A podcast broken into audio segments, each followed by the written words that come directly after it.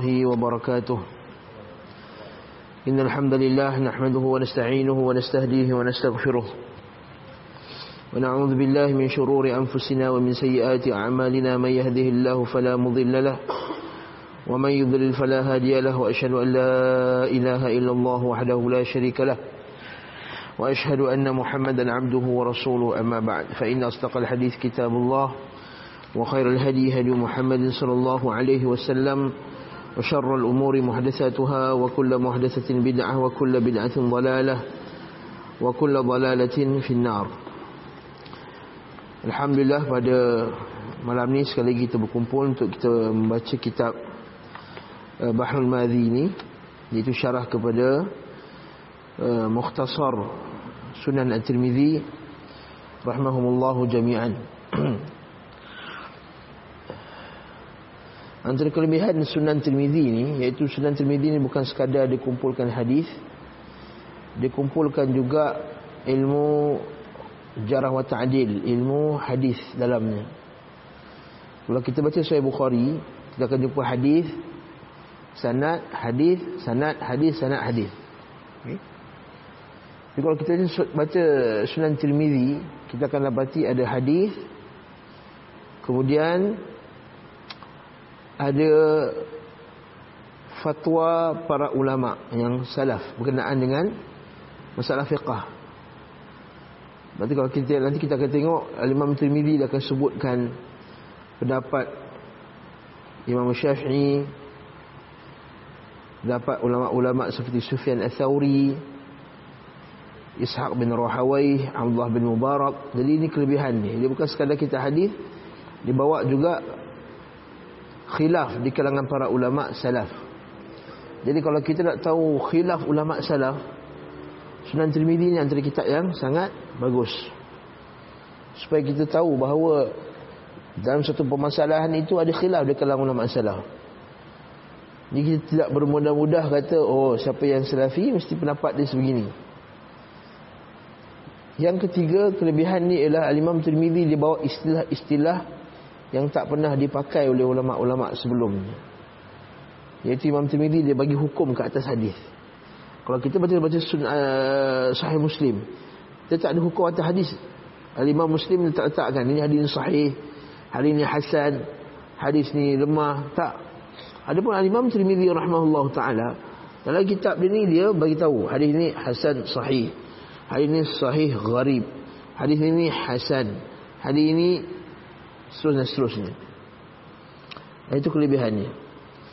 Yang seterusnya keempat, Imam Tirmizi dia bagi tahu perawi mana kalau hadis itu lemah dia akan bagi tahu dekat mana lemah, siapakah perawinya yang lemah. Jadi ini banyak faedah yang kita dapat daripada Sunan Tirmizi ini.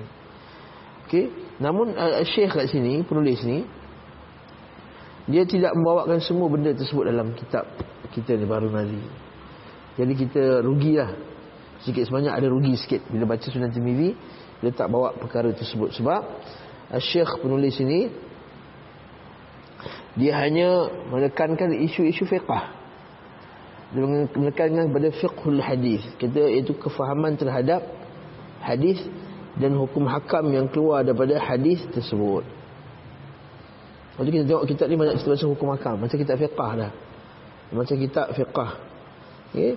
Wallahu ta'ala alam Bersawab Kat mana kita berhenti ya Last sekali.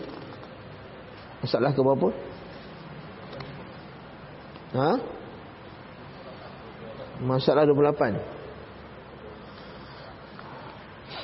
Okay, Bismillahirrahmanirrahim. Berkata penulis rahimahullah ta'ala Masalah ta'un niat yang busuk. Amatlah kuatnya sekarang ia mengamuk. Oh, Masya Allah. Maksudnya boleh kat sini nak bagi tahu tentang bagaimana zaman sekarang orang dah kurangnya ikhlas.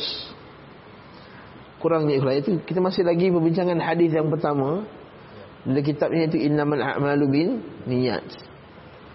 Misalnya kata penulis, kalau seorang pergi mengerjakan haji dengan senang niatnya berpindah kepada supaya dapat nama terpuji. Dapat nama gelaran haji lah. Nampak tak? Dan bermegahkan habis wang dan gaji penat dan susah mendapatkan gelaran untuk haji kita kata bagusnya dia ni belanja banyak duit sebab nak dapat gelaran untuk haji. Dan kalau seseorang membuka tempat pelajaran dengan senang berpindah niatnya kepada semata-mata kemajuan. Akhirnya sudahlah tiada tentu tujuan. Dan terjadi besar, indah, bunyi dan rupa dan menjadi gagak buruk rambutan jantan. Orang berbunga, ia berbunga. Orang berbuah, ia kosong dan hampa. Ha, Masya Allah. Okey gagak buruk rambutan jantan. Naam. Dan kalau maksudnya apa? Maksud berbuah ia kosong dan hampa. Maksudnya dia akan hampa di akhirat kelak. Tak ada apa kosong. Dan kalau seseorang mengarang kitab atau makalah dengan senang berpaling niatnya dengan kepada nama jangan kalah. Maksudnya nak terkenal lah. Ha, terus sekarang ramai kan nak jadi hero dalam Facebook. Ha, tulis artikel. Pada artikel tu copy paste je. Bukan dia tulis pun Lepas tu tak bawah tu nama dia Dan kantoi dua tiga orang macam tu Dia tengok balik ini macam kenal artikel ni Rupanya artikel ni dia ambil daripada majalah As-Sunnah ke apa ke Lepas tu letak nama dia bawah dia Fulan, Fulan. Letak nama dia. Subhanallah. Yang ni antaranya Perangai niat tak betul. Supaya masuk dalam nama pendita. Haa pengarang yang bijak dan pandai berwarta. Ha, pandai menulis pandai berkarya. Dan supaya menunjukkan berbagai-bagai tingkah dan kepandaian atau banyaknya ilmu. Ha, ni, ni bahasa Arab panggil al-tubuliyat ha, Syekh Bakar Abu Zaid sebut dalam kitab dia al-tubuliyat tubuliyat bagi tukang top. Maksudnya apa? Gendang. Dong dong dong. Bunyi kuat. Padahal dalamnya apa? Kosong. Ha, berkata dia Ibn Hajar dalam kitabnya. Padahal dia bukan bukan kitab Ibn Hajar. Dia baca orang punya artikel tulis kata Ibn Hajar. Tapi cara dia cakap tu Ibn Hajar dalam kitabnya telah mengatakan ha nampak tak? Ha itu namanya tubuliyat ha, perkara ini telah dikhilafkan di kalangan para muhaddisin dan ahli-ahli jagoh dalam bidang ilal sedangkan dia tak tahu pun ilal tu apa tapi nak cakap supaya nak nampak nampak gempak, nampak hebat. Itu Syekh bin Bas ni kata barakahnya Syekh bin Bas rahimahullah. Syekh bin Bas kalau cakap hadis kadang-kadang tak sebut sanad pun. Uh, hadis dalam hadis yang sahih disebut hadis. Qala Allah Taala fi kitabih aziz bagi Al-Quran. Qala qala Nabi sallallahu alaihi wasallam itu hadis sahih. Macam tu je. Itu nampak barakahnya kitab Syekh Abdul Wahab, kitab tauhid. Mana ada takhrij banyak-banyak kitab tauhid. Sedangkan adakah Syekh Abdul Wahab jahil takhrij? Tak. Syekh Abdul Wahab antara yang alim hadis. Tapi dia tahu Bila masa nak tulis nak, nak sebut takhrij Bila masa nak sebut ini Jadi penyakit ni datang pada orang-orang Akhir zaman ni apatah lagi Dicepat famous kan dengan Facebook ya, Penyakit yang sangat besar ya. Nak supaya Jangan nama jangan kalah Supaya nak supaya dapat dikenal sebagai pendita Mengarang dan supaya menunjukkan berbagai-bagai tingkah dan kepandaian atau banyak ilmu atau pandai memecat atau menzahirkan kesalahan orang dengan niat mendapat kepujian. Ini masalah juga. Ini masalah hasad. Iaitu dia zahirkan kesalahan orang supaya dia dapat pujian. Dan kalau mendirikan satu persekutuan ha, dengan senang niatnya tergelincir kemata semata-mata semata-mata biar didengar orang akan berpersatuan sepakat satu hati kemudianan kemajuan dan lain-lain. Maksudnya kalau dia buat ada grouping apa semua nak nampak supaya dia yang yang hebat ni hizbiyah. Masuk perangai hizbiyah dan lain. Nampak tak? Kita buat apa? Baca rahmah. Kita kena panggil ustaz-ustaz hebat ni. Supaya nanti orang nampak baca rahmah ni hebat. Ha, itu salah. Kan? Ha, sebab tu kadang-kadang orang enggan untuk nak letak nama orang lain. Tak boleh. Oh, mesti nak nama persatuan kita. Tak boleh. Nama tak nama persatuan kita. Dia marah. Ini niat yang buruk. Ba'un, niat yang busuk. Masalah ke-29, nasihat kepada saudara. Wahai saudaraku, semua niat dalam masalah 27 dan 28 tiadalah terbitnya melainkan tiada baik atau semanis-manisnya halwa telinga. Bukanlah sekali-kali mengenyangkan akal dan ruh ahli ilmu dan ma'rifah. Ha, nampak tak? Orang yang, orang yang ada akal dan ahli ilmu dan ma'rifah ma'rifatullah itu kenal Allah Azza wa Jalla dia tak seronok dengan macam tu dia tahu hakikat diri sendiri Palingkan niat kepada orang yang betul. Kepada yang betul. Iaitu Allah. Iaitu niat menjunjung suruh Allah dan menjauhkan yang ditegahnya. Dan jalankan sebagaimana undang-undang yang tersemat dalam Al-Quran dan Hadis Dan kitab yang berasal daripadanya. Kerana apabila niat itu ikhlas dan baik daripada mulanya, nescaya berkat ia. Sebab, sebab tu kita tengok orang yang uh, tak istiqamah menuntut ilmu ni, biasanya padanya ada dakhal. Ada dakhal. Ini sebab disebut oleh Abdul Razak. Ada dakhal. Dakhal maksud apa? Ada benda yang masuk ke dalam hatinya yang dia tak ikhlas sebenarnya. Mungkin sebab nak menuntut ilmu sebab nak terkenal. Mungkin sebab nak menuntut ilmu sebab dia nak dia nak mencapai kepuasan diri semata-mata. Waktu orang macam ni dia tak dia tak perjuangan sunnah sebenarnya. Mungkin tengok dia punya masir dia dia punya ke arah mana lepas tu? Kita tengok dia tak perjuangan sunnah lah. Dia yang perjuangan apa dia? Diri dia. Satuan dia. Grup dia. Akhirnya bila dia tak dapat Sokongan dalam grup yang dia nak tu Katakan dia masuk geng sunnah sebab tak terkenal. Dia masuk geng sunnah orang dia tak terkenal juga. Dia akan tukar grup lain. Dia akan masuk geng-geng Sufi ke apa ke yang dia akan dapat kedudukan. Akhir bila masuk sufi dia dapat kedudukan yang tinggi. Ya, sufi tak ada ilmu. Orang jahil senang kena tipu. Orang dapat golongan tinggi, akhirnya tengok. Dan kita tengok depan mata kita sendiri. Dulu Masya Allah datang keluar Ustaz Rasul apa semua. Tapi sebabkan, tak tahulah. Wallahu alam. Untuk ilmu bukan ikhlas kerana Allah Azza wa Jalla. Waduh, Ustaz macam mana Ustaz tahu ikhlas tak ikhlas? Ikhlas tu ada qarinah dia. Ikhlas tu ada qarinah dia. Kita boleh nampak qarinah-qarinah dia. Seperti kata Imam Ibn Qayyim. Dan kitab Zadul Ma'ad kata ah, orang yang munafik ini boleh nampak karinah ciri-ciri dia, tanda-tanda dia. Dia akan berkata-kata. Dia akan cakap. Sebab itulah kita minta Allah Azza wa Jalla supaya tetaplah ikhlas kita. Tetapkan kita ni ikhlas jalan Allah Azza wa Jalla tetap di atas sunnah. Dan memang kita ni memang tak sempurna. Bukan setiasa waktu 100% setiap ikhlas. Kerana tengah mengajar dia boleh datang penyakit. Oh hebat ni fulan. Tengah belajar tu pun orang kata boleh nampak makruf. Tapi yang biar di lubuk hati jauh tu dalam hati tu memang kerana Allah Azza wa Jalla. Sebab tu pentingnya kita bersama dengan ikhwah, bersama dengan sahabat. Ha? Dan bersama dengan kibar ulama, bersama dengan para ulama. Si ulama tu bimbing kita. Tengok dia ni dah menyempang ni, dia akan tegur, "Eh Syekh, tadi tak betul ni." Ha? Kita rasa kita bersama. Sebab apa? Sebab kata Nabi sallallahu alaihi wasallam hadis sahih, Sungguhnya kambing yang duduk jauh dengan kumpulannya lebih mudah untuk serigala pergi menangkapnya. Ha, nampak tak? Duduk seorang-seorang. Suka diri. Ha, akhirnya akan terbiasa. Akhirnya itu tak kuat. Nah.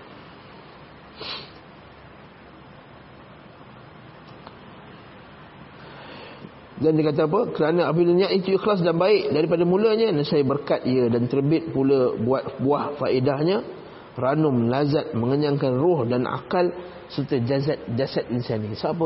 Orang yang mengaji ikhlas ni, dia rasa sedap tu bukan pada famous, tu rasa sedap pada ilmu tu. Nak masuk ilmu tu sekolah. Kata Imam Syafi'i rahimahullah macam mana perasaan kamu wahai Imam Syafi'i dapat ilmu. Aku rasa bila dapat satu ilmu tu rasa sedap-sedap sendi-sendi ni rasa semua sedap ni. Kulit-kulit apa semua rasa rasa syok ni. Dapat satu ilmu. Namanya lazzatul ilm. Lazzatul ilm. Kelazatan ilmu. Bila, bila dapat lazat ilmu dia duduk kat masjid. Nabawi tu dia duduk pagi sampai malam tak rasa apa. Syok. Oh puas-puas. itu Lepas kata Imam Ahmad, aku dapat sebaik seribu rakaat satu malam. Dan aku faham satu bab ilmu. Aku lebih suka faham satu bab ilmu lagi. Lagi puas lagi. Nanti Imam Muslim rahimahullah, dia lalu ke satu majlis. Dia dengar orang baca satu hadis yang dia tak pernah dengar. Masa, masa mana aku tak tahu hadis ni? Dia buka kitab, dia baca, dia kaji, dia kaji, kaji, kaji sampai subuh. Tersedar dah subuh dah. Teman dia apa dia? Teman dia buah kurma. Ha makan makan makan kaji kaji kaji kaji sebab tu dikatakan esok tu dia meninggal wallahu alam sebab kan terlalu banyak gula agaknya kurma banyak sangat. Wallahu a'lam bishawab. Wallahu a'lam bishawab. Eh? Jadi ini adalah antara kelazatan ilmu. Kelazat ilmu itu bukan pada terkenal tu. Ha? Ini fitnah juga ni. Yang live-live ni pun kena fitnah juga. Ya? Itu ustaz. Oh like-nya 400. Masya Allah. Barakallahu fika ya ustaz. Mantap sekali daripada Indonesia pula tu. Ha, kan? Oh aku ni orang Indonesia. Tengok aku yang ceramah. Kan? Tekan baru. Nyenyemak. Ha, dia pun seseronok. La haula wa la illa billah. Jadi ini bahaya. Okey, ini sangat-sangat bahaya. Dan yang, yang tiada ikhlas itu sampai dan zahir ia sebagaimana tiada ikhlasnya juga. Kalau dihalakan kepada dunia dapatlah dunia maksudnya. Dan kalau dihalakan sedap-sedap bersedap-sedap bersedap-sedap dapatlah bersedap-sedap. Maksudnya kau dapat dunia ni nak best-best je. Ngaji sebab nak syok-syok datang jumpa member. Lepak-lepak, lepas belajar boleh minum tertarik. Ha, dapat ialah tertarik. Saya sabda kalau Nabi SAW Man kanat hijratuhu di dunia Yusibaha imra'atin yankihuha Fa hijratu ila ma hajra ilaih Bermula asal hadis menyebut nikah itu Ialah kerana berlaku ke atas seorang Pada zaman Nabi SAW Iaitu menurut pendapat riwayat Al-A'mash Dan lafaz daripada Abu Wa'il Daripada Abdullah bin Mas'ud radhiyallahu anhu Katanya Allah pada seorang lelaki Tinggal diam di negeri Mekah Al-Musharrifah. Jadi sesi ini tambahan daripada penterjemahan Nama Mekah Al-Musharrifah ni tak ada sampai ni. Tak pernah dengar daripada dalam ulama salaf. Okay. Atau Mekah Al-Musharrafah lagi, lagi bagus. Musharrafah maksudnya di, dimuliakan. Musharraf. Kalau Musharrif, maksud dia yang memuliakan. Telah meminang ia akan seorang perempuan namanya Ummu Qais yang tinggal diam di dalam negeri Madinah. Maka enggan perempuan itu berkahwin dengannya Katanya bagaimana engkau hendak berkahwin denganku Sedang engkau tinggal diam di negeri Mekah Aku tinggal diam di negeri Madinah Sekiranya engkau mahu nikah denganku Marilah pindah ke negeri Madinah ini Maka lelaki itu pun berpindah lah ia Dan jadilah ia nikah dengan perempuan Ummu Qais itu ha, Kisah ni sahih Tapi sebenarnya dia bukan uh, Sababul wurud hadis ni Tahu sababul wurud? Sababul wurud ni macam sababun nuzul. Kalau sababun nuzul sebab turun ayat. Kalau sababul wurud sebab hadis tu disebut. Hadis ni disebut bukan kisah ni. Kisah ni dia kemudian. Kisah ni datang kemudian. Kisah ni datang kemudian. Tapi kisah ni kenalah dengan hadis ni. Cuma dia bukan sebab Nabi bukan bukan sebab kisah ni Nabi ceritakan hadis hadis nama amalu biniat ini. Okey? Faham eh? Dia kata, apa sebab Nabi sebut hadis ni? Oh, dulu ada kisah seorang lelaki nak hijrah. Eh, tak, tak. Itu bukan sebab dia. Tapi kisah tu ada tak? Kisah tu ada. Kisah tu ada. Faham tak? Faham tak maksud saya? Anas faham Anas? Ummu Qais sebenarnya. Bagi muhajir Ummu Qais. Kisah ni masyhur. Masalah wajib berpindah dari Mekah ke Madinah sebelum kemenangan Nabi mengambil Mekah dari tanah kafir. Ini masuk pula hukum hijrah. Biasanya kalau orang hurai hadis ni, buat ujung dia cerita pasal hijrah. Jadi banyaknya para ulama bila huraikan hadis ni akan cerita sekali hukum hijrah. Apa maksud hijrah? Hijrah itu ialah berpindah dari satu negeri ke satu negeri. Itu dari segi bahasa. Hijrah itu maksudnya berpindah an tanakul atau tanakul iaitu berpindah min baladin ila balad. Ha, daripada satu negeri ke satu negeri yang lain. Itu dari segi bahasa. Apapun hijrah dari segi syarak dia terbahagi kepada dua. Satu hijrah badaniyah. Satu hijrah badaniyah. Hijrah badan. Yang kedua hijrah ialah hijrah qalbiyah. Satu panggil hijrah qalbiyah. Okey. Hijrah badaniyah pula terbagi pada dua. Iaitu hijrah dari satu tempat ke satu tempat, berpindah tempat. Yang kedua ialah meninggalkan suasana kawan ataupun teman-teman yang buruk. Itu hijrah badaniyah. Okey. Jadi hijrah badaniyah maksudnya hijrah dengan badan lah. Maksudnya physically. Physically dia buat. Dia pindah. Hijrah qalbiyah dia berpindah dari segi hatinya. Hmm? Yang ni lah yang Nabi kata Al-muhajir Orang yang berhijrah itu ialah Man hajara manahallahu anhu. Nabi kata Al-muhajir Orang yang berhijrah itu ialah Orang yang meninggalkan Apa yang Allah Ta'ala telah Apa dia Haramkan Larang ke atasnya. Jadi meninggalkan Allah Ta'ala larang ni Ditinggalkan badan ke? Dia, tak Ditinggalkan hati Maksud dia Amalan dia ditinggalkan benda-benda buruk tadi seperti mana Allah Taala kata warrujza fahjur. Warrujza fahjur. Surah apa Mudaththir. Surah Al-Mudaththir Allah Taala kata dalam Quran warrujza fahjur dan berhala-berhala itu tinggalkanlah penyembahan berhala tersebut. Baik. Hijrah badaniyah pula kita kata tadi apa dia? Hijrah terbagi pada dua lagi kan. Hijrah badaniyah iaitu pertama negeri ke negeri. Contohnya daripada negeri kafir ke negeri Islam. Apa hukumnya? Negeri-negeri kafir negeri Islam punya wajib. Ta'ala surah, surah An-Nisa Ta'ala mencela orang yang tidak berhijrah dari negara kafir ke negeri Islam. Qalu fima kuntum qalu kunna mustadafina fil ard. Qalu alam takun ardullahi wasi'atan fatuhajiru fiha. Kata Allah Ta'ala mencela iaitu orang yang tatawafahumul malaikatu zalimi anfusihim berkenaan dengan orang yang Allah Ta'ala wafatkan dalam keadaan dia menzalimi diri mereka. Apa apa dosa dia? Qalu fima kuntum? Apa apa kenapa kamu ni? Apa jadi pada kamu? Kenapa kamu tak hijrah? Qalu kunna mustada'afina fil ard. Kami ni lemah dia kata. Kata Allah Ta'ala, Qalu alam takun ardullahi wasi'atan. Bukankah bumi Allah Ta'ala ni luas? Pindah negeri-negeri lain. Ini hukumnya wajib pindah ke negeri kafir ke negeri Islam. Wajib. Tak boleh duduk negara kafir. Baik kerja baik apa tak boleh. Melainkan ada masalah tertentu. Seperti untuk ilmu yang tak ada kat negara Islam. Seperti menjadi duta. Seperti berdakwah. Itu pun dengan syarat apa dia kata Syekh Ibn dengan syarat agama kita terjaga dapat melaksanakan kita punya syariat dapat melaksanakan kita punya syariat maksudnya kita nak boleh berhijab sana boleh sembelih korban, boleh salat, boleh puasa, isteri kita boleh hijab dan seterusnya. Jadi kalau pergi negara kafir tak boleh buat benda tersebut maka jangan pergi. Dan termasuk dalam ni adalah bersiahah, ber melancung ke negeri kafir. Ha, ini juga perkara yang dilarang oleh Islam. Ha, ini part ni susah sikit. Ya?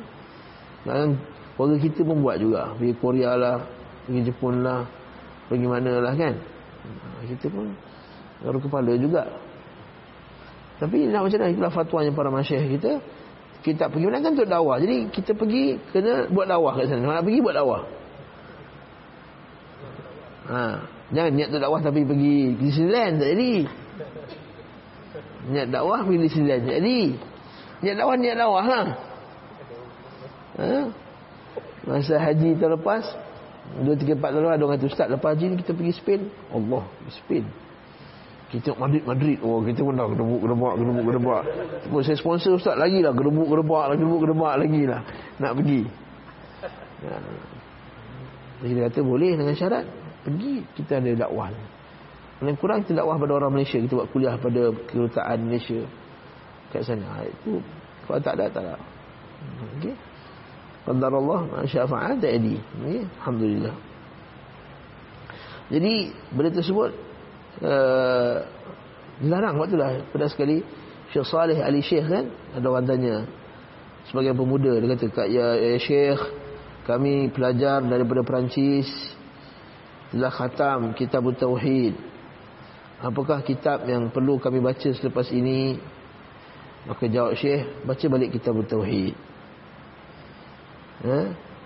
tapi Syekh kami dah khatam kitab Tauhid kata baca kitab Tauhid tapi Syekh kami dah khatam lah apa lagi dah. Kamu tak faham tauhid lagi. So kamu masih kekal dalam negara Perancis kata Syekh. Ha, kalau kamu faham, kamu keluar dari negara Perancis. Allahu akbar. Ha, hijrah. Waktu kita banyak sahabat-sahabat kita lihat hijrah.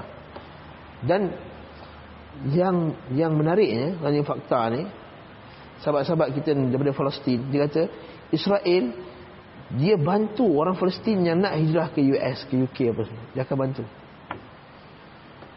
Bahkan dia akan buka ruang, dia akan bantu tolong carikan tempat apa semua. Israel. Bahkan pelayan-pelayan dari Syria apa semua yang lari ke ke Germany, ke UK apa semua tu, dia buka tangan untuk. Sebab dia tahu ini dia cara dia untuk neutralize Islam. Ada pun malangnya negara Islam pula susah nak nak ambil. Eh, Allahul musta'an. Okay. Jadi hijrah negara kafir negara Islam ni wajib. Dan hijrah negara ke negara-negara yang kedua juga, hijrah badan itu ialah dipindah pada tempat yang maksiat kepada tempat yang takwa. Duduk kampung tu, kampung tu, bila ah dia teruk sangat. Oi, sepas semayang dia aduh, aduh zikir lompat-lompat, ada zikir amal. Eh, tak jadi ni. Tak ada sebuah kubur lagi apa semua, eh, tak jadi ni. Kita kena pindah. Kena pindah kawasan. Itu buat hari maksiat. Dalilnya, berkenaan dengan kisah lelaki yang dah bunuh 99 orang tadi. Biasa dengar hadis tu. Bila bunuh 99 orang, dia nak taubat, jumpa satu ahli ibadah, ahli ibadah yang jahil, ahli ibadah kata tak ada lagi taubat bagimu, dia bunuh seorang lagi cukup 100, kemudian dia jumpa dengan ahli ilmu, ahli ilmu kata ada taubat bagimu dan dia kata suka pin, pindah. Maksudnya kena pindah. Okey. Dan hijrah badaniah kedua itu meninggalkan kelompok, grup Ha, ini juga ada dalam Islam. Ini panggil bab hajar, hajarul mumtadi' wa ahli ma'asi, meninggalkan ahli bid'ah dan ahli maksiat. Nabi kata hadis sahih, la tusahib illa mu'mina. Jangan kamu berkawan dengan orang yang beriman. Macam kita tahu kalau kita berkawan dengan dia, kita jadi rosak. Maka jangan kawan dengan dia. Elak kan? Ini hajrul mumtadi'. Eh? termasuk hijrah itu ialah meninggalkan ahli bid'ah. Kan? Meninggalkan majlis-majlis bid'ah. Ada kuliah orang bid'ah jangan dengar. Ada perjumpaan ahli bid'ah ramai kat situ jangan duduk. Kalau ustaz saya saja je duduk ustaz jangan. Meramaikan dia. Kan? Meramaikan. Ada bid'ah buat kuliah kita saja je tengok ustaz tak dengar view dia makin tambah lah Nanti orang itu tengok Masya Allah Tengok pula Oh situ tengok lu Abu Mikdad tengok ceramah ni. Mahathir Jol ha. Maksudnya dia pun nampak Nampak nampak. Ha. Allah Musta'an. Jadi ini bahaya sekali. Jadi kita jangan. Jadi hukumnya wa, Wajib. Hukumnya wajib. Dan meninggal ahli bid'ah ini Hajrul tadi ini banyak hadisnya Bahkan Nabi SAW pun pernah memboikot yang para sahabat. Bahkan Ibnu Umar boikot dia punya anak dia sendiri kan? Yang bila dia kata la tamna'u ima Allah masajid Allah bila baca ke hadis hadis riwayat dalam Abu Daud dan kita bersunnah kan? Bab ta'zim sunnah. Bab mengagungkan sunnah. Kata Imam Abu Daud dan dibaca ke hadis berkaitan dengan apa Ibnu Umar katakan anak dia. Dia katakan anak dia La tamna'u ima Allah masajid Allah. Jangan kamu larang wanita-wanita kamu untuk pergi masjid. Tiba-tiba anak dia kata apa? Wallahi la amna'unnahunna. Demi Allah aku akan halang mereka. Lalu dia bila dia kata demi Allah aku akan halang dia, dia kata aku bagi tahu kamu hadis Nabi sallallahu alaihi wasallam sedangkan kamu menolaknya. Dan semenjak itu Imam uh, Ibnu Umar tak bercakap dengan anaknya sampai anak dia mati. Sampai dia sampai dia wafat. Dia tak bercakap dengan anaknya sampai sampai dia wafat. Hadis riwayat Abu Dawud. Nabi sallallahu alaihi wasallam marah kepada seorang sahabat bila dia pakai za'faran dekat tangan. Hadis riwayat Ibnu Majah. Pakai za'faran. Za'faran tu yang saffron, saffron. Dia pakai untuk sedangkan dia buat untuk berubat. Nabi kata tak, mana boleh orang lelaki tak boleh pakai berubat dengan nampak macam perempuan. Nabi tak bercakap dengan dia, tak jawab salam dia. Sampai dia basuh. Pada basuh baru Nabi cakap tadi. Itu juga kan Nabi SAW buat dekat Zainab. Ummahatul Mukminin, ibu kita radhiyallahu anha. Bila Zainab kata apa? Ha? Bukan bukan. Ini cerita pasal unta. Masa tu Sofiyah binti Huyai. Sofiyah binti Huyai al-Akhtab. Sofiyah ni apa dia? Isteri Nabi juga. Dia dengan orang apa dia? Kan dengan ahli Yahudi. Ha, Sofiyah dia kan Yahudi. Ha, asalnya dia ialah hamba. Kemudian Nabi bebaskan dia dan Nabi nikah dengan dia. Setelah Sofiyah ni tak ada kenderaan. Kenderaan dia tak cukup, tak cukup, tak cukup kenderaan. Maka Nabi kata kat Zainab, bagilah kau ada ada lebih ni bagi dekat Sofiyah. Zainab kata, nak bagi kat perempuan Yahudi tu. Oh. Marahlah biasalah jealous kan antara isi-isi. Nak bagi kat perempuan Yahudi tu. Nabi dengar tu, Nabi boykot. Nabi tak cakap dengan Zainab selama dua bulan setengah. Zulhijjah, Muharram, wa ba'd Safar dan sebahagian dari bulan Safar. Jadi dua bulan setengah Nabi tak cakap dengan Zainab. Jadi Al-Imam Ibn Majah rahimahullah ta'ala Imam Abu Daud rahimahullah ta'ala Masukkan bab ni Hadis ni Untuk menceritakan tentang Bagaimana kalau ahli maksiat itu diboykot Ahli bid'ah itu lebih-lebih lagi buruk Patut di Diboykot, ditinggalkan Kita hijrah, kita tinggalkan ahli bid'ah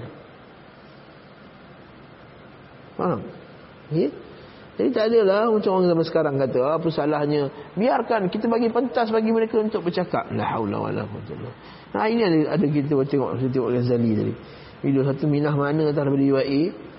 Nah, kita kita ni ah, kita kena bagi orang semua dengar semua pendapat. Supaya dia boleh memilih mana pendapat. Eh, eh pilih macam mana? Kau jahil. Jahil agama kau nak kata nak pilih? Kalaulah betul orang boleh pilih yang baik. Dan saya tak ramai-ramai lah pergi konsert tu. Tahu tak?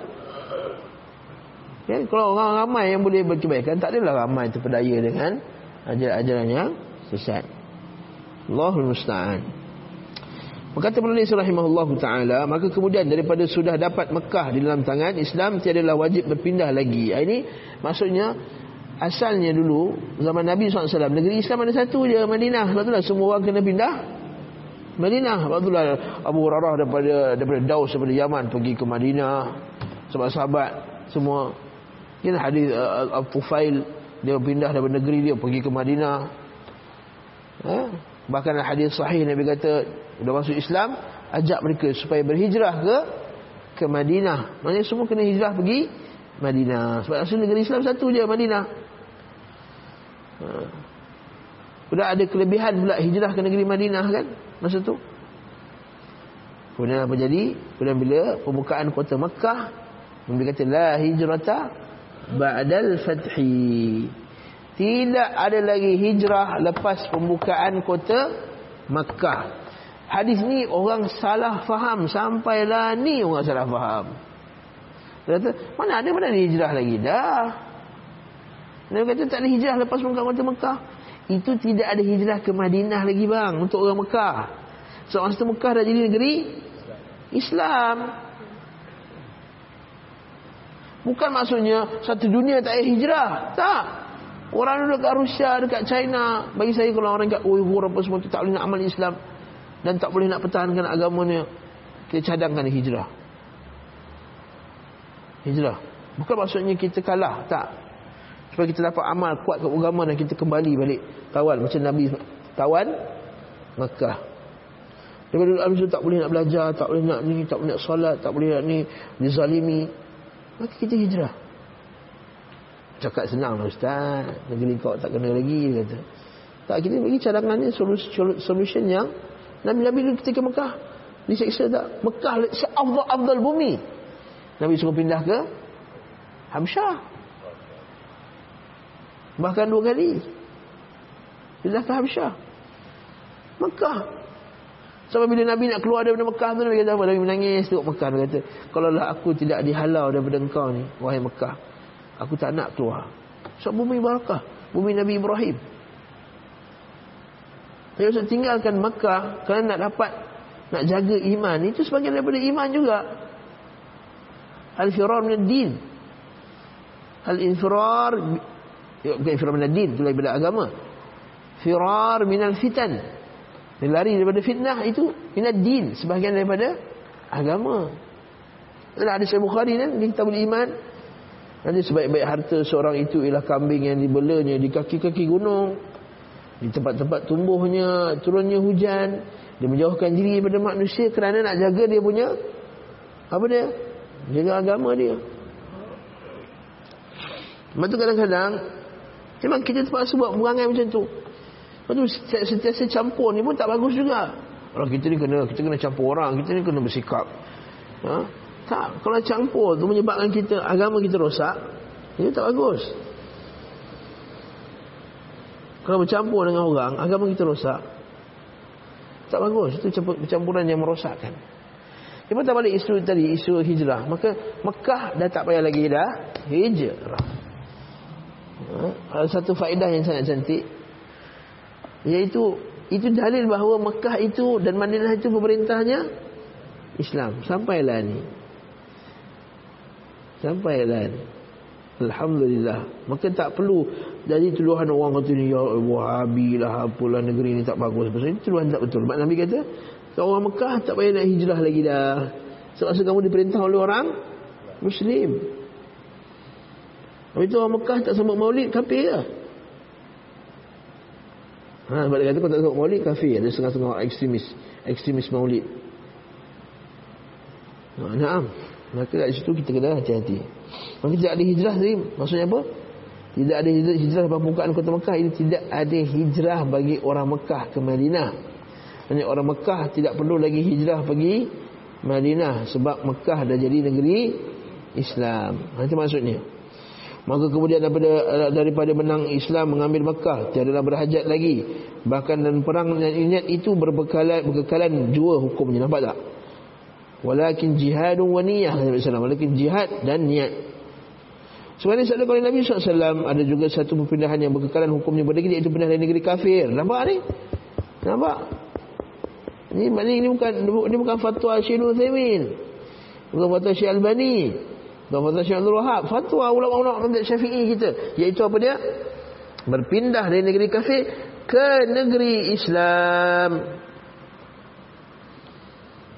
hmm. Bahkan saya ingat guru saya dulu Syekh, Ahmad kata apa Kata kamu ni mengaji tinggi-tinggi Ada skill Kemudian pergi kerja kat negeri kafir Kamu punya skill tu diberikan kepada Orang kafir Maksudnya duduk negeri Islam Hikmat kita tu kita bagi balik kepada orang Islam. Orang Islam boleh belajar daripada kita. Orang Islam boleh ambil manfaat. Tapi gaji kecil ustaz. Ini lah jihad kita. Walakin jihadun wa niyah. Kata kata apa? La hijrata ba'da al-fath. Walakin jihadun wa niyah. Tidak ada hijrah lagi lepas muka anggota Mekah. Tapi jihad, jihad dan niat. Niat yang baik. Niat yang betul. Niat yang ikhlas. Hmm. Innal ladzina amanu wal ladzina hajaru wa jahadu fi sabilillah ulaika yarjuna rahmatullah. Tak surah surah Al-Baqarah. Sebenarnya orang yang beriman, berhijrah dan berjihad itulah orang yang sebenar-benar mengharapkan rahmat Allah.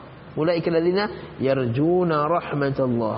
Orang yang harap rahmat Allah sebenar-benar ada buat tiga ni. Beriman, berhijrah dan berjihad. Ini malang sekali TV hijrah lah paling tak hijrah sekali. Ya Allah musta'an. Inilah eh. Nantaklah. Okay. Tapi pada hakikatnya, nampak tak? Ialah menjauhkan diri daripada barang yang dibenci Allah. Walau kan kita seperti kepada barang yang disukainya dan ada yang suruh demikian itu dalam hadis. Banyak ada petunjuknya, ada arahan dalam hadis yang berkata apa? Al muhajiru man hajara ma nahallahu anhu.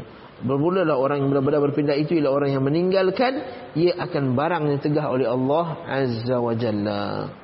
Jadi kiranya kadar itulah menerbitkan buah faedah ini yang bermaksud pula mahu masuk dalam sunat sahih At-Tirmizi. Baru masuk sebenarnya. Nampak tak? Nah ya, hadis yang kita bawa ni bukan dalam sunan Tirmizi lagi. Dan daripada bab At-Taharah. Terus Abwab At-Taharah.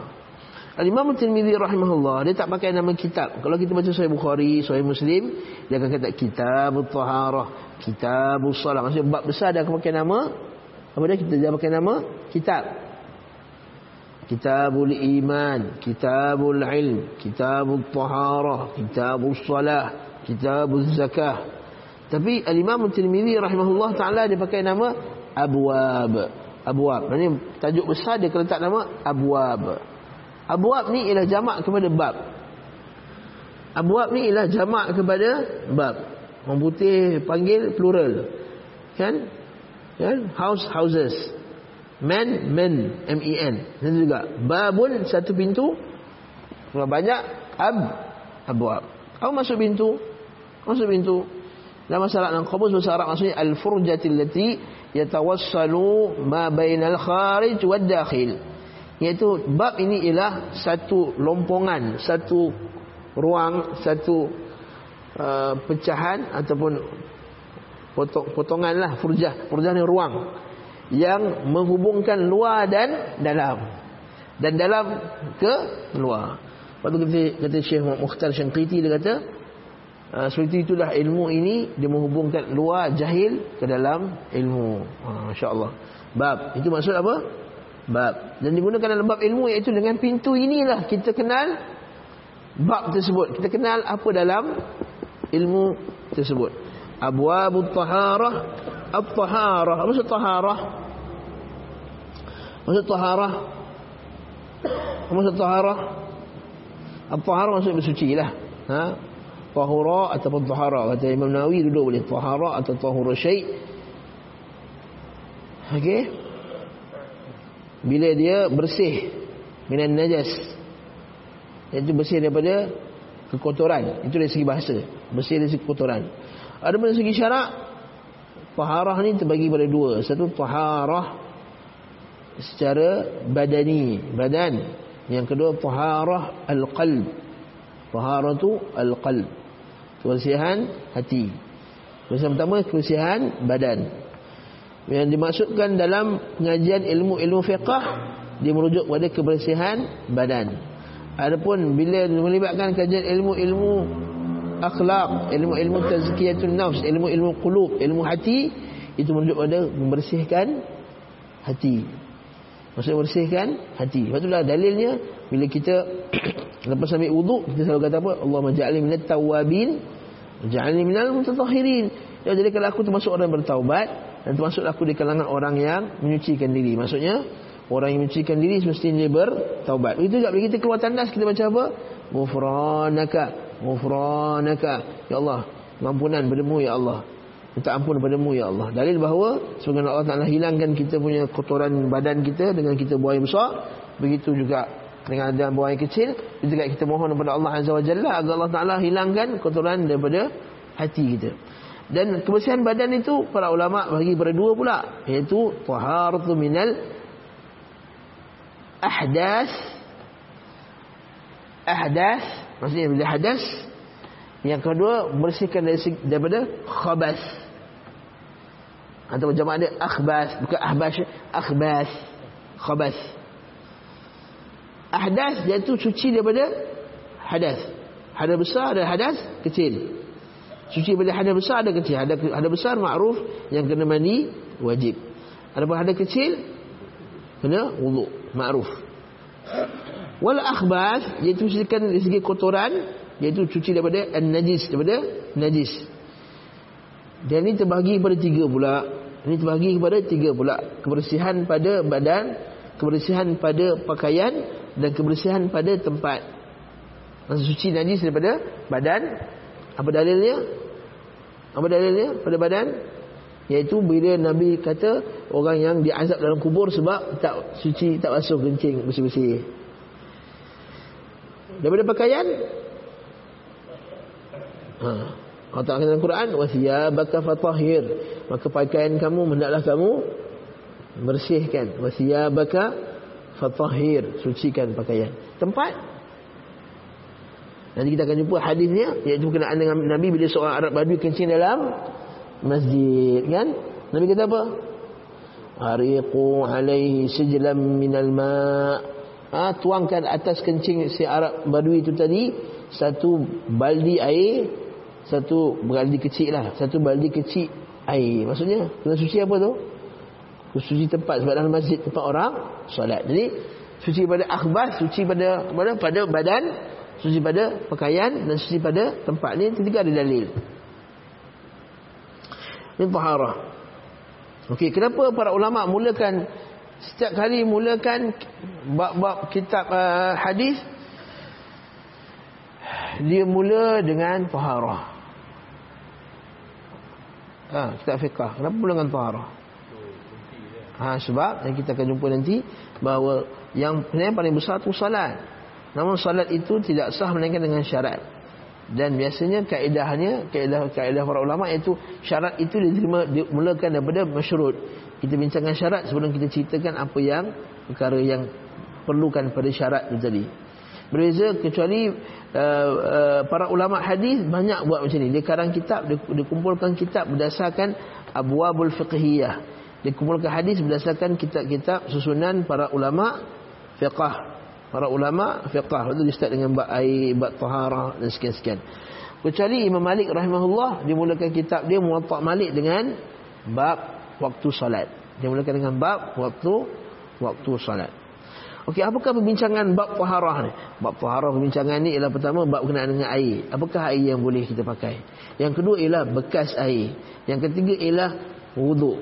Yang keempat adalah mandi wajib. Yang kelima adalah pengganti wuduk dan mandi wajib tayamum ha, kan tayamum dan seterusnya adalah isu dia ialah bersihkan dari najis pula najis pula apakah jenis najis dan cara membasuhnya maka ini adalah perbincangan dalam kitab al-taharah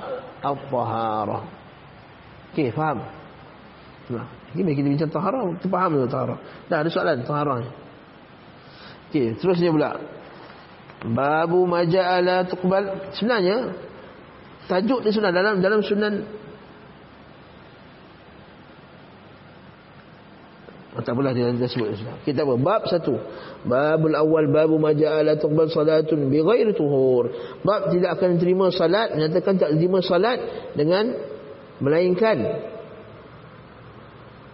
ha melainkan ketiadaan suci betul tak ya, tidak diterima salat babu maja'a la tuqbal salatu bi ghairi an Rasulillah sallallahu alaihi wasallam Rasulullah sallallahu alaihi wasallam. Ha? Maksudnya tak lima. Bab ni nak menjelaskan bahawa okey apa tujuan bab ni? Bab nak jelaskan bahawa wajibnya bersuci ketika nak solat. Ha, itu je. Jadi kalau kata kalau tak tak faham tajuk ni kan, dapat faham ni cukuplah. Wajibnya bersuci ketika nak salat. Itu Allah Taala tak terima salat melainkan dengan suci. Dan bersuci tadi, faham dah disebut suci tadi apa dia? Yang kedua tadi lah. Taharatu minal ahdas.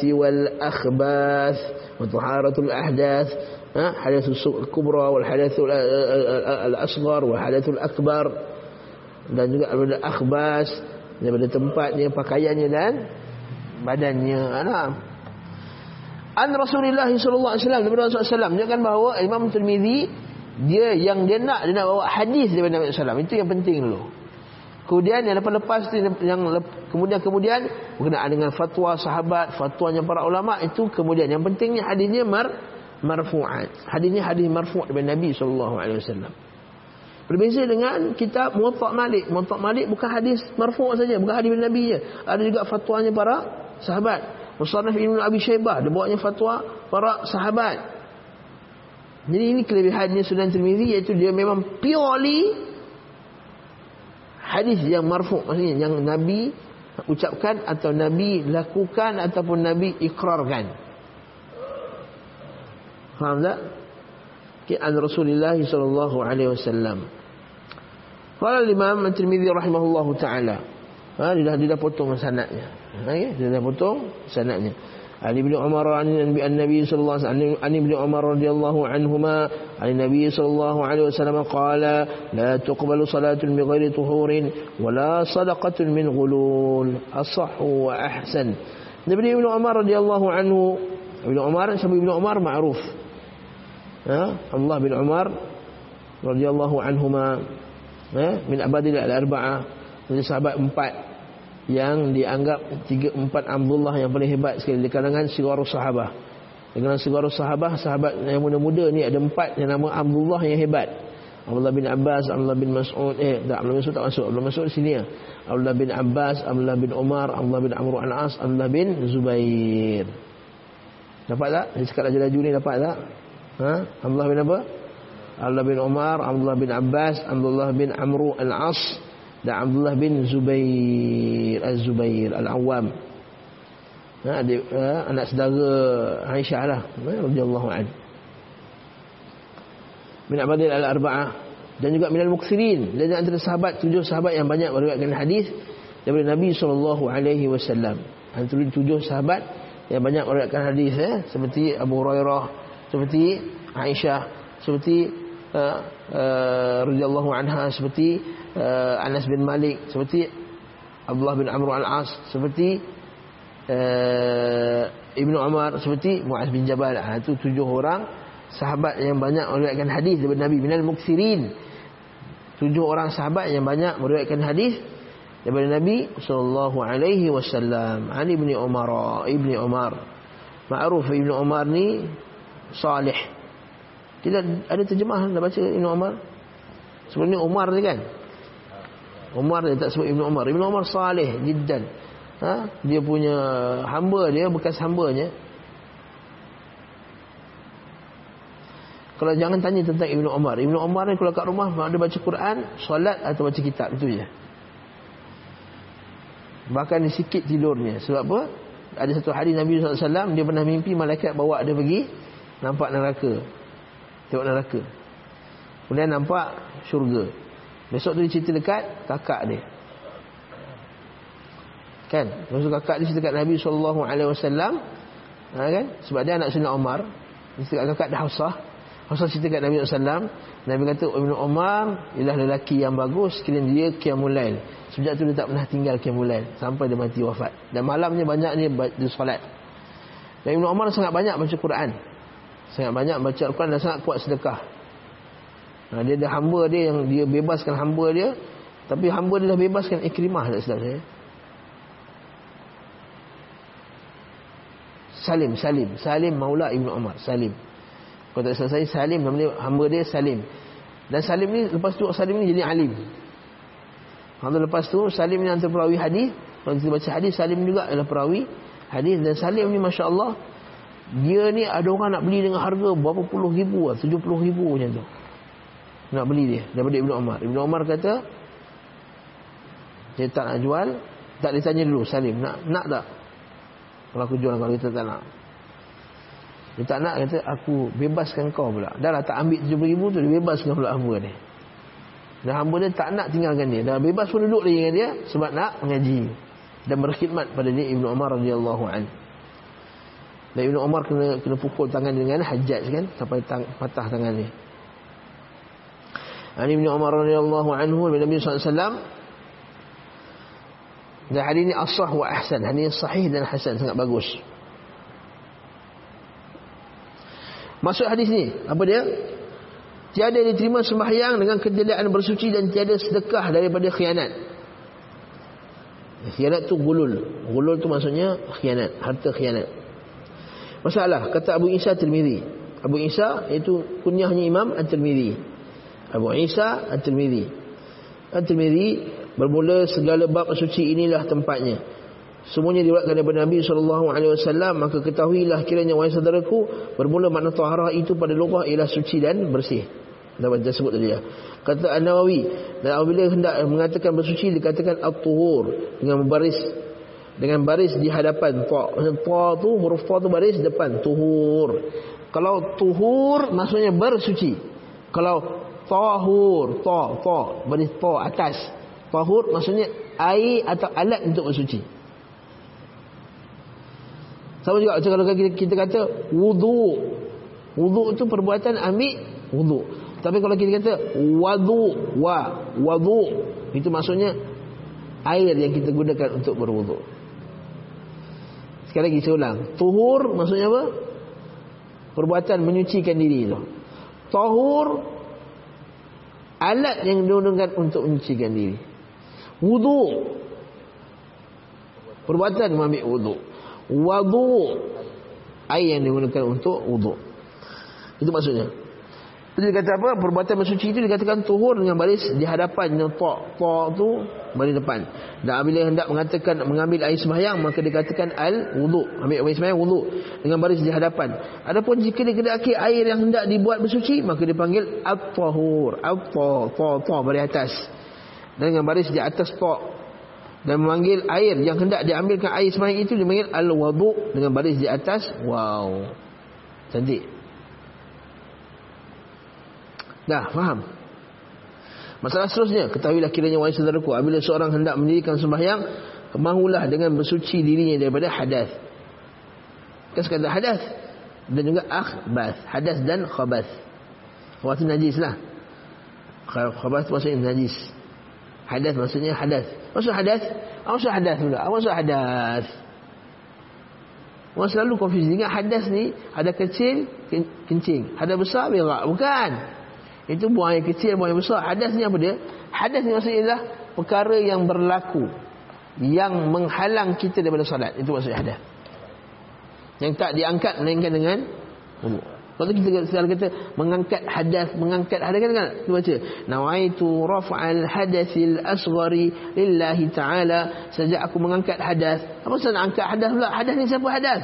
Hadas ni penghalang tadi. Jadi aku angkat penghalang supaya aku boleh Salat. Jadi selalu orang baca saja aku angkat hadas. Eh, angkat hadas. Mana hadas tu? Apa yang diangkat? Maksud angkat hadas ni, hadas ni penghalang. Sekarang ni dia kentut. Dia kentut tu hadas, penghalang. Dia nak angkat hadas tu dengan ambil wuduk. Tadi dia bersama dengan isterinya, maka dia adalah hadas. Maka hadas kerana bersama isteri tu boleh diangkat. Kita angkat penghalang tu letak jauh lain dengan tempat lain dengan kita mandi wajib. Itu maksud hadas. Adapun khabas benda yang kotor, benda yang buruk, benda yang busuk. Khabas, benda yang keji. Khabas tu benda yang keji. Kalau kita bagi kat dia, dia pun nak nak. Betul tak? Tu khabas. Naam. Maka yang menunjukkan atas yang demikian itu ialah hadis yang dikeluarkan oleh Jibril demikian bunyinya. An Ibnu Umar radhiyallahu anhu min sallallahu qala la tuqbalu salatun bi ghairi tuhur. Bi ghairi tuhur. Hadis itulah Nabi SAW bersabda tiada terima sembahyang fardu atau sunat dengan ketidakan suci daripada hadas. Maka terang-terangan mafhum hadis ini tiada sah sembahyang melainkan dengan bersuci. Dan sabda Nabi lagi, sabda Nabi lagi la wala sadaqatun min ghulul dan tidak terima sedekah daripada harta hilat dan khianat. Apa ni ghulul ni? Ghulul ni senang nak faham macam ni dia. Ghulul ni iaitu dia ambil harta rampasan perang sebelum pembahagiannya.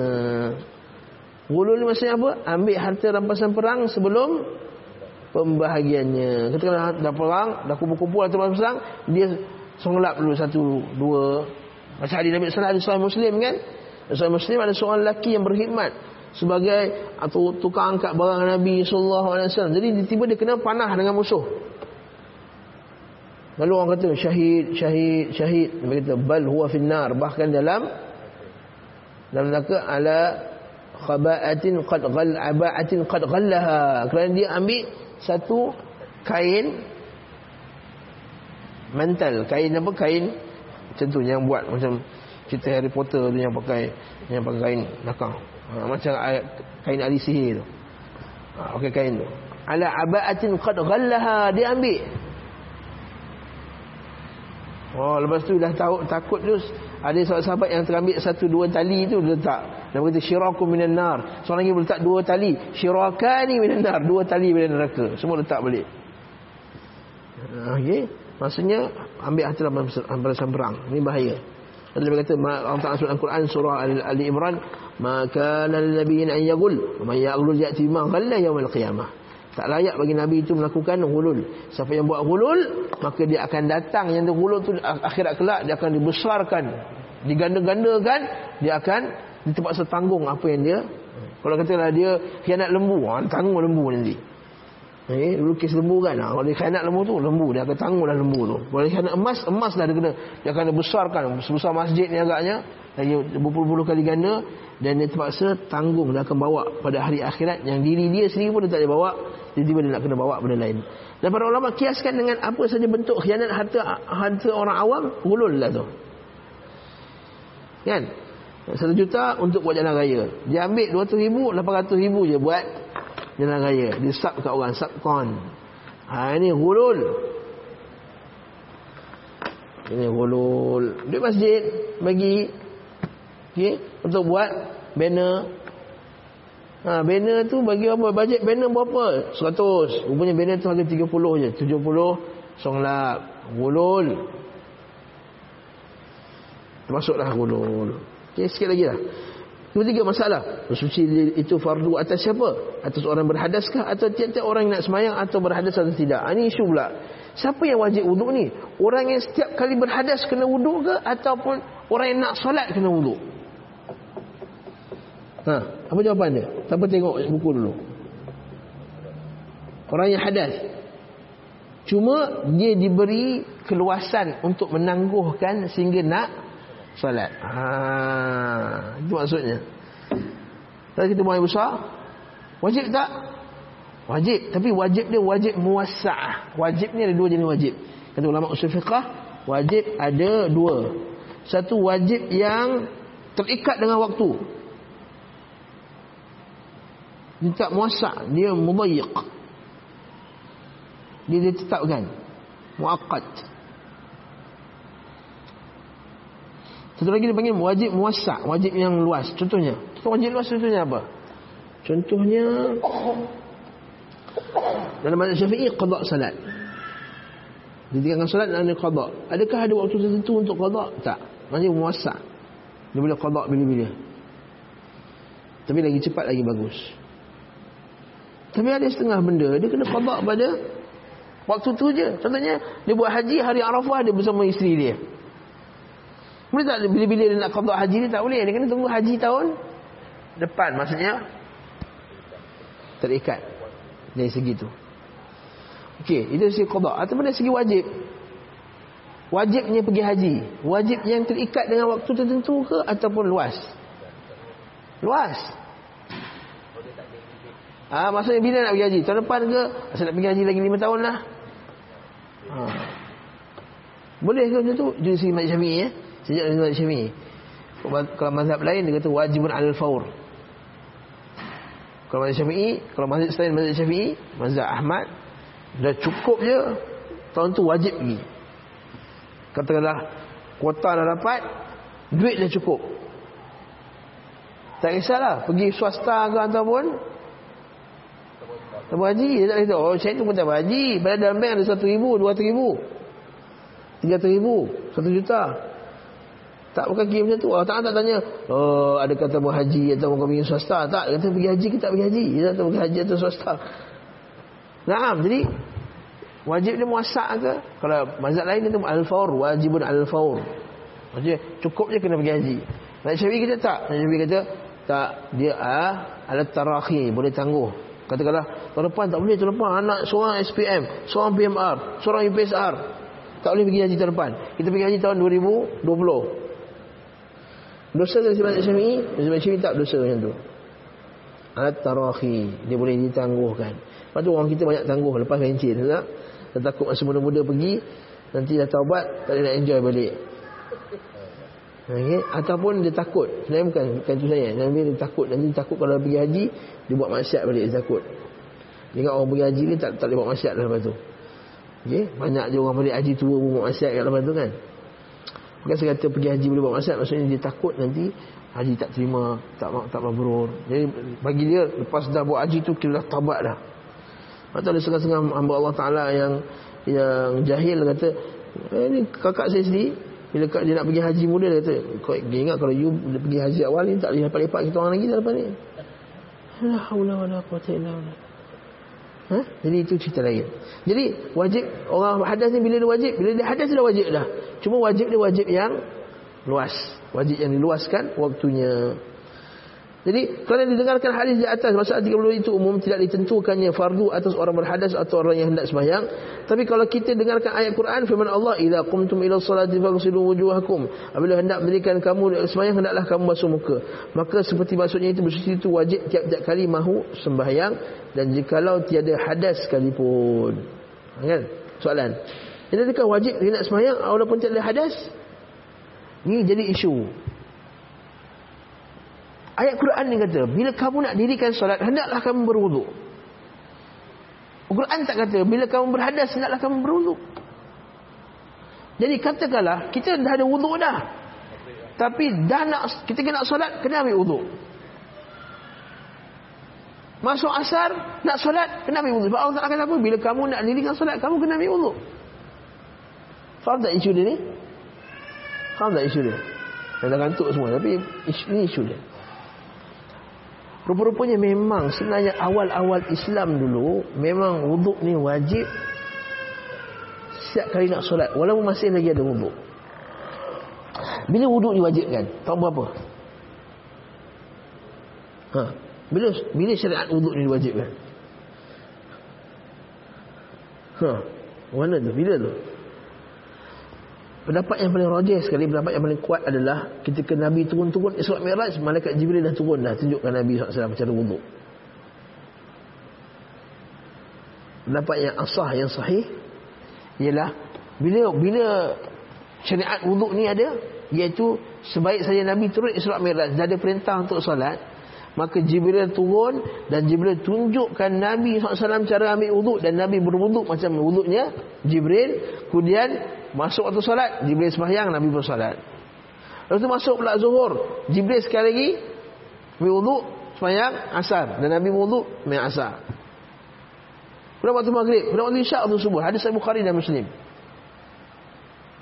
Nah, jadi ini hujah uh, disebut oleh Syekh Muhtar Syangkiti, Muhammad Muhtar Syangkiti ini awal-awal Islam memang sebegitu. Sehinggalah pada perang Khandak.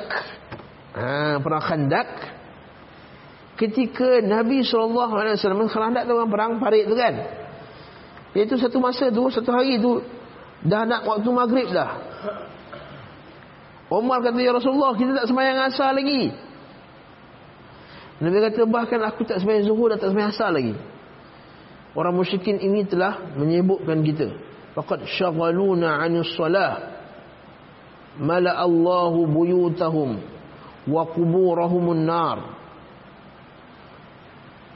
Orang musyrikin ini telah menyebutkan kita, mengganggu kita daripada solat. Semoga Allah Ta'ala memenuhkan rumah mereka dan kubur mereka dengan api. Dan Nabi pun perintahkan bangun solat. Nabi solat zuhur dan Nabi tunggu solat. Asar tak ambil uduk yang baru. Jadi para ulama kata hukumnya dah nasah. Dan dimansuhkan. Maksudnya hukum asal apa dia? kena angkat setiap kali nak solat walaupun tak tak batal walaupun tak berhadas kalau berhadas kena ambil walaupun tak berhadas Nabi dia janji tak hadas boleh dua tiga solat dan kekallah hukum yang tu sebagai sunat je ha, kekallah hukum kena ambil uduk setiap kali solat tu sebagai su sunat faham tak ni?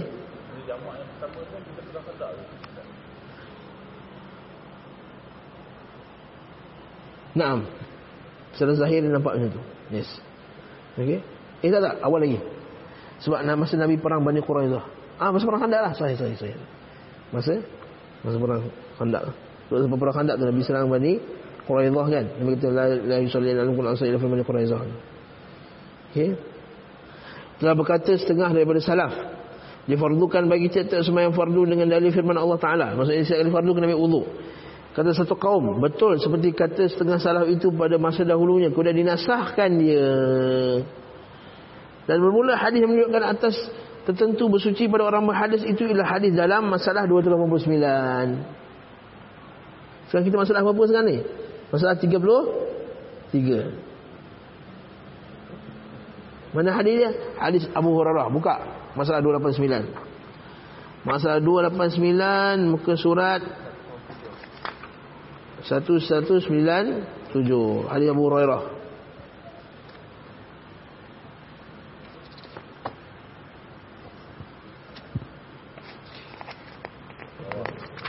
Okey? Allah berkata inna Allah la yakulu salata ahadikum idza ahdatha hatta yatawadda. Ustaz 198 tu Ustaz 198 sebelah dia hadis atas sekali tu. An Abi Hurairah radhiyallahu anhu Nabi sallallahu alaihi wasallam qala inna Allah la yaqbalu salata ahadikum idza ahdatha hatta yatawadda. Dan kata Nabi Abu Hurairah radhiyallahu anhu Nabi sallallahu alaihi wasallam bahwasanya Allah Taala tidak menerima ia akan sembahyang seorang daripada kamu apabila berhadas hinggalah dia mengambil wudu. Yang hingga ia bersuci dengan air ataupun tanah. Jadi itu dalil bahawa hadas bukannya solat hadas yang kena ambil wudu. Dan kata qil, kata qil apa? Sebagian pendapat mengatakan qil lah tu dikatakan. Bermula suruh mengambil wudu tiap-tiap itu adalah jalan sunat jua. Masalah 219. Itu dalilnya. Dalil 219. Tengok 219. Masalah 219. Satu Satu lima Itu yang bagusnya kitab ni eh Baru Mazi ni dia ada tak masalah nombor. Apa hadisnya? Man tawaddaa ala tuhurin kataballahu lahu bi asyara hasanat. Hadis tu. Barang siapa ambil air semayang ketika tiada dia berhadas, maka Allah Taala tuliskan baginya 10 kebaikan. Cuma hadis ni riwayat Ibnu Majah dan hadisnya sangat-sangat dhaif. Hmm. Sebab dalam perawinya ada seorang lelaki nama dia Abdul Rahman bin Ziyad Al-Ifriqi. Dia itu laisa bi syai' hadis mungkar. Ini hadis mungkar. Hadis ni hadis mungkar. Tapi Mazhab Syafi'i kata sunat juga. Mana dalilnya? Ha. Apa dalil kata kena wuduk juga? Itu dalil iaitu kita ni sentiasa ada wuduk. Dalil kita ni sentiasa ada wuduk dan beberapa wuduk iaitu dengan maksudnya Imam Syafi'i menyukainya kerana apa? Kan dia menyegarkan sekali lagi badan kita ketika kita nak solat. Beza kalau kita ambil wuduk dan kita solat, kerana kita rasa lagi lebih segar. Yang kedua, umumnya setiap kali ambil wuduk apa jadi? Kali ambil wuduk apa jadi kat dia? Kan dosanya gugur. Hadis lepas ni kita akan jumpa. Ha, jadi bagusnya sebelum solat tu digugurkan dosa-dosanya dulu. Ha, itu ambil umum dan juga sebagian fatwa yang para sahabat. Jadi kita akan tengok nanti memang ada sebagian fatwa sahabat yang menunjukkan bahawa ambil wuduk ketika nak solat walaupun ada wuduk lagi itu af afdal. Jadi itu bukannya rekaan Imam Syafi'i.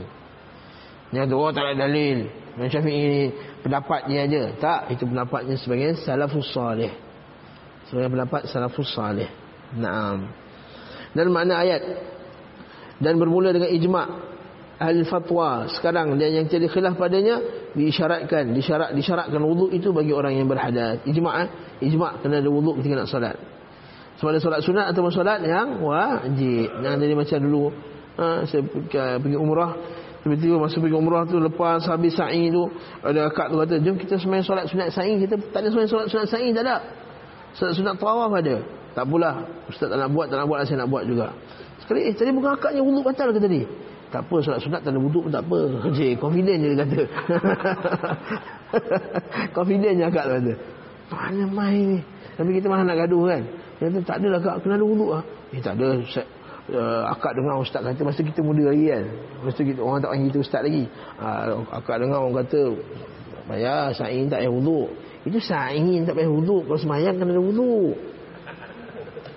Sa'i tak payah wuduk. Solat kena ada wuduk. Ha itu masalah masya-Allah eh. Musibah. Tapi masa kita muda lagi, bawah 20-an, ha, belum jadi ustaz lagi. Jadi dia pun tak dengar cakap kita, tak tahu macam mana. So Allah Taala bagikan dia tunjuk kebenaran, tak jumpa dah kakak lagi dah. Masalah bila kali fardukan bersuci bagi sembahyang dan haramkan bersembahyang dengan kejadian bersuci. Telah berkata qadiyat telah bersalah-salahan ulama. Bilakah difardukan bersuci bagi sembahyang? Maka telah berjalan Ibnu Al-Jaham, ini kan Jahmiyah ni Ibnu Jaham lain kepada bahawasanya wuduk itu pada awal Islam adalah ia sunat kemudian turun fardunya pada ayat tayammum jadi surah Al-Maidah tadi surah Al-Maidah tadi kata jumhur tidak begitu. Sebab surah Maidah turun dekat Madinah. Surah Maidah turun dekat Madinah. Jadi tak benar. Sebab dia tadi saya kata wuduk itu dah wajib pada waktu bila? Ketika Isra Mi'raj. Lepas tu kata jumhur tidak begitu. Bahkan wuduk itu adalah ia dahulu daripada demikian fardunya. Sebelum lagi, awal-awal lagi. Adapun haram sembahyang dengan ketiadaan wuduk daripada air atau tanah itu. Telah ijma' umat atas haramnya. Okey. Dan tiada farak beza antara sembahyang fardu atau sembahyang sunat atau sujud tilawah dan syukur dan sembahyang akan orang mati. Ini sembahyang Syafi'i ya. Mazhab Syafi'i sujud tilawah dan sujud syukur kena ada wuduk. Ha? Tak ada beza, kena ada wuduk. Okey. Dan juga solat jenazah, makruflah. Melainkan ada pendapat yang kedua kata uh, mazhab, mazhab lain mengatakan Ahmad kata sujud syukur tak perlu wuduk. Sujud tilawah tak perlu wuduk. Uh, mazhab Ahmad kata yang afdal kata tak saya Ibnu Utsaimin rajihkan sujud tilawah tak perlu wuduk, tak wajib wuduk, cuma dia afdal ada wuduk. Cuma dia afdal ada wuduk. Sujud juga dengan sujud syukur. Mereka dikaitkan oleh Asy-Sya'bi, bukan Asy-Syu'bi, Asy-Sya'bi betul kan tu? Dan juga Muhammad bin Jarir Al-Tabari daripada qaul keduanya mengharuskan salat jenazah dengan tiada suci. Jadi pendapat ni dhaif. Pendapat ni sangatlah lemah. Pendapat pendapat yang lemah. Ha, Asy-Sya'bi masya-Allah imam yang hebat eh. Ha? Masya-Allah Asy-Sya'bi imam yang sangat hebat, ulama yang hebat. Tapi nampak tak dia juga ada pendapat yang ganjil. Jadi biasalah para ulama tu ada pendapat yang ganjil kalau dia tahari memang dijaga hadis dan disilap itu biasa. Ha, yang kita tak setuju ialah hadis tak nak pegang tapi dia menyalahi salaf. Ha, itu kita tak bagi can. Jadi kita perlu ingat eh, bila ulama kata kalau ada tersilap, tersilap. Jadi itu ulamanya ahli sunnah. Dia memang jaga sunnah tapi dia tersilap. Beza dengan orang yang sengaja ambil kita-kita ahli bid'ah, kemudian disilap, kena kata ini khilaf. Kena kata ini kesilapan para ulama juga, kesilapan memang dia bid'ah. Kan? Kalau ahli sunnah dia pakai kitab Syekh Uthaymin, pakai Syekh bin Baz, seperti kata Syekh Walid As-Saif. Siapakah ahli sunnah sama sekarang? Syekh bin Baz, Syekh Uthaymin, Syekh Muqbil. Tapi dalam keadaan itu dia tersilap. Dia ikut masyarakat ini tapi tersilap. Terkeluar fatwa yang pelik contohnya. Kata Syekh Albani pun ada fatwa yang kan ganjil. Contohnya emas yang berlengkar tak boleh pakai. Emas yang ada lengkaran tak boleh pakai. Pendapat ini pendapat yang lemah. Tapi adakah itu mengeluarkan dia daripada salah? Tapi yang kata niqab ni tak payah pakai menyusahkan orang. Ini bukan sunnah. Ini memang sekejap pasal. Dan dirujuk pula bukannya ulama ahli sunnah. Ulama liberal.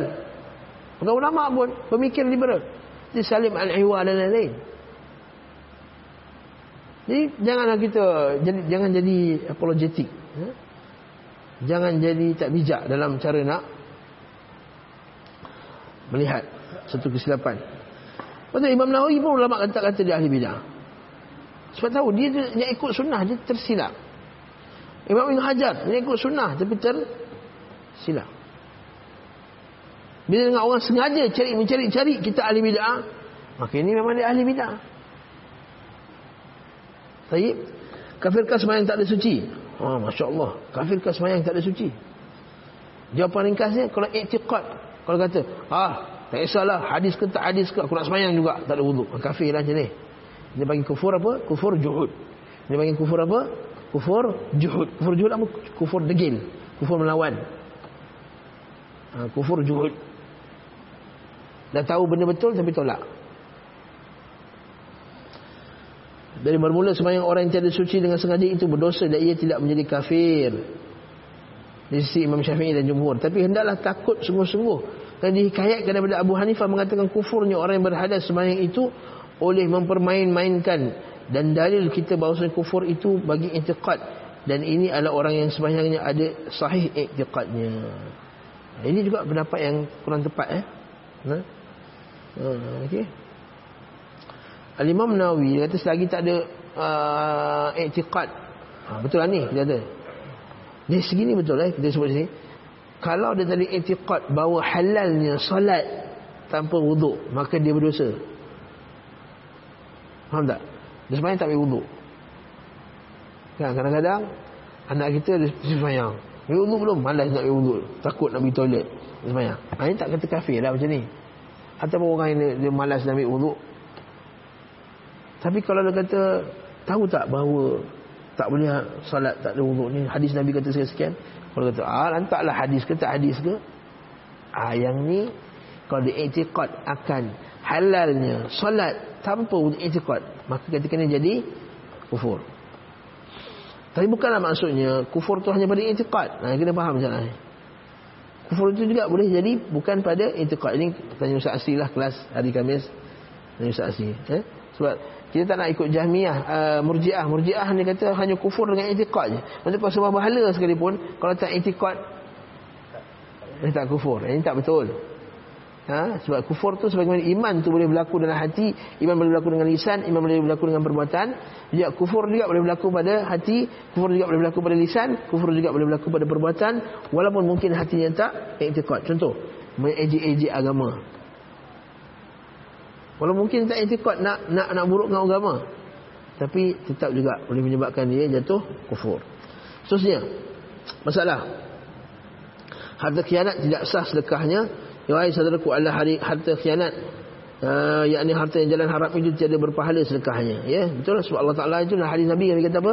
Innallaha thayyibun la yaqbalu illa thayyiba Allah Taala itu baik. Dan Allah Taala tak terima melainkan yang baik-baik aja sama ada jalan haram itu dengan judi atau jalan curi atau hilat jualan. Menipu jualan hilah lah hilah jualan dan timbangan. Dan hilah pada penyukat. Ha, ini mutafifin ini panggil mutaffifin. Wailul lil mutaffifin. Atau sebarang harta jalan tipu daya dan helah daripada pencarian yang haram. Ini termasuk juga dalam ulul maka semuanya siksa Allah lebih hampir kepada empuniannya ya hadis Nabi lebih kata apa kullu lahmin nabata min haramin fannaru aula bih. Setiap daging yang tumbuh dengan haram itu maka neraka lebih layak baginya. Seperti sembahyang yang tiada suci juga ini tak sah. Okey? Maka kepada seksa lebih hampir.